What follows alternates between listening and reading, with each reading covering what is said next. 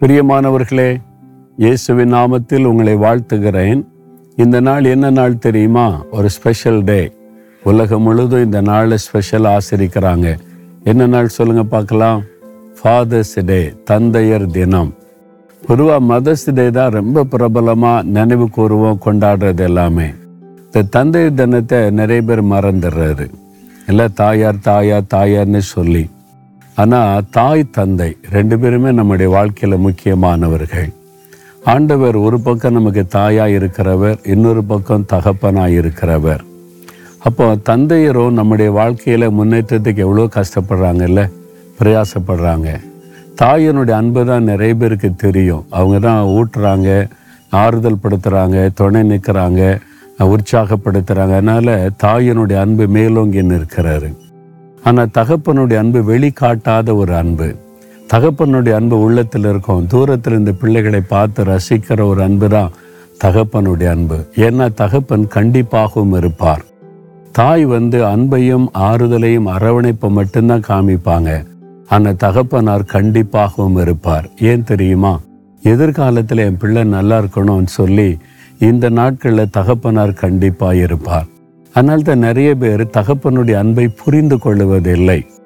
அதனால் தகப்பனை கண்டா பிடிக்காது ரொம்ப கண்டிப்பாக இருக்கிறாரு ரொம்ப அப்படி பண்ணுறாரு இப்படி செய்கிறாருன்னு சொல்லுவாங்க. ஆனால் அந்த கண்டிப்புக்கு காரணமே உங்கள் மேலே உள்ள அன்பு தான். ஆனால் இந்த தந்தையர் தினத்தில் உங்களுடைய தகப்பனாருக்கு ஒரு வாழ்த்து சொல்லுங்கள் நன்றி சொல்லுங்கள் அவங்கள்ட்ட போய் தேங்க்ஸ் சொல்லுங்கள் எவ்வளோ கடினமாக உழைச்சி உங்களை படிக்க வச்சு உருவாக்கி கொண்டு வந்திருக்கிறாங்க என்பதை நினைத்து அவங்களுக்கு தேங்க்ஸ் சொல்லும்போது அவனுடைய மனசில் ஒரு சந்தோஷம் வரும். அதனால் உங்களுடைய தந்தையருக்காக ஆண்டவருக்கு நன்றி சொல்லுங்க சரியா? என் தாயாருடைய விசுவாசம் ஜெபம் என் வாழ்க்கையில் ஒரு அற்புதத்தை கொண்டு வந்ததாக இருந்தாலும் என்னுடைய தந்தையாருடைய அன்பும் என்னுடைய தந்தையார் எனக்காக செய்த காரியத்தை நான் மறக்கவில்லை. கடைசி காலத்தில் நான் சொன்னவங்களுக்கு என்ன வேணாலும் என்கிட்ட வந்து கேளுங்க. நீங்கள் வேறு யார்கிட்டையும் போகாதுங்க. எனக்கு அண்ணன் தம்பி இன்னும் மூணு பேர் இருக்காங்க. அதனால் நான் சொன்னேன் நான் உங்களை கவனித்துக் கொள்கிறேன்னு சொல்லி. என்னன்னாலும் எங்கள் வீட்டுக்கு வருவாங்க என்னன்னாலும் நான் செய்து கொடுப்பேன் அவங்களை சந்தோஷமாக வைத்துக்கொள்ள தேவன் கிருபை கொடுத்தார். அதனால் தகப்பனாருடைய பங்கு ரொம்ப முக்கியமானது. நூற்றி மூன்றாம் சங்கீதம் பதிமூன்றாம் வசனத்தில் ஆண்டு சொல்கிறாரு தகப்பன் தன் பிள்ளைக்கு இறங்குவதை போல கத்த தமக்கு பயந்தவளுக்கு இறங்குகிறாராம்.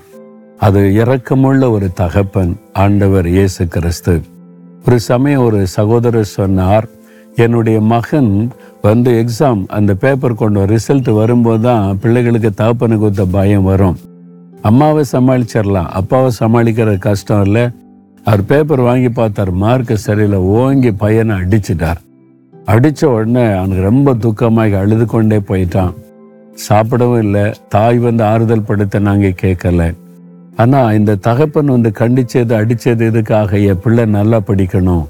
இல்லாட்டா இவன் படிப்பில் இப்போ விட்டுட்டா அவன் ஃப்யூச்சர் நல்லா இருக்காதுன்னு. அவர் சொன்னார் மகனை அடிச்சிட்டேன் அழுதுட்டே போயிட்டான். ஆனால் ராத்திரியில் அவன் தூங்கும் போது அவன் படுக்க பக்கத்தில் போய் நான் உட்கார்ந்து என் மகனை பார்த்து அழுதேன். அவர் சொன்னார் என் மகனை பார்த்து நான் அழுத நான் அடிச்சிட்டனே என் பிள்ளையன்னு சொல்லி. அது மகனுக்கு தெரியாது. அதான் தகப்பனுடைய அன்பு. அதை வெளிக்காட்டி கொள்ள மாட்டாங்க. அந்த அன்பை ரொம்ப வெளிக்காமிச்சிட்டா பிள்ளையனுடைய வாழ்க்கை பாதிக்கப்பட்டுரும். கெட்டு போய்விடும் என்று சொல்லி. அதான் தகப்பனுடைய அன்பு. ஆனா இரக்கமுள்ள ஒரு தகப்பன் தான். தகப்பட்ட வந்து நான் தப்பு பண்ணிட்டேன் ஒரு மிஸ்டேக் பண்ணிட்டேன்னு சொன்னா எந்த தகப்பனும் மகனை அரவணைத்து கொள்ளுவார்கள். தப்பு பண்ணிட்டேன்னு சொல்லுகிற எந்த பிள்ளையும் எந்த தகப்பனும் அடிக்கிறதோ கண்டிக்கிறதோ சிரிச்சிக்கிறதோ இல்லை. என் பிள்ளை உணர்ந்துட்டானே மகிழ்ச்சி அடைவார்கள். அதே மாதிரி தான் ஆண்டு வரும். நமக்கு ஒரு நல்ல தகப்பன். இயேசுவே நான் தப்பு பண்ணிட்டேன். என்னால் இதை விட முடியல. நான் இப்படி கஷ்டப்படுறேன். எனக்கு உதவி செய்யுங்க. அப்படின்னு நீங்கள் ஜெபம் பண்ணிட்டா உடனே உங்களுக்கு இறங்கிடுவார் அவர் இறக்கமுள்ள நல்ல தகப்பன். உங்களுக்காக சிலுவையில் தன்னையே பலியாய் கொடுத்தவர். அவர்கிட்ட சொல்றீங்களா தகப்பனே? எனக்கு நீ தந்த நல்ல தகப்பனாருக்காக ஸ்தோத்திரப்பா தந்தையருக்காக உமக்கு ஸ்தோத்திரம். இந்த நாளில் அவங்கள ஆசீர்வதிங்க. அவங்களுக்கு சுகபலன் கொடுங்கன்னு நான் அவங்களுக்காக ஜெபிக்கிறேன். நீங்கள் எனக்கு நல்ல தகப்பனாக இருக்கிறீங்க. என் மேலே இறக்கமுள்ள தகப்பன்.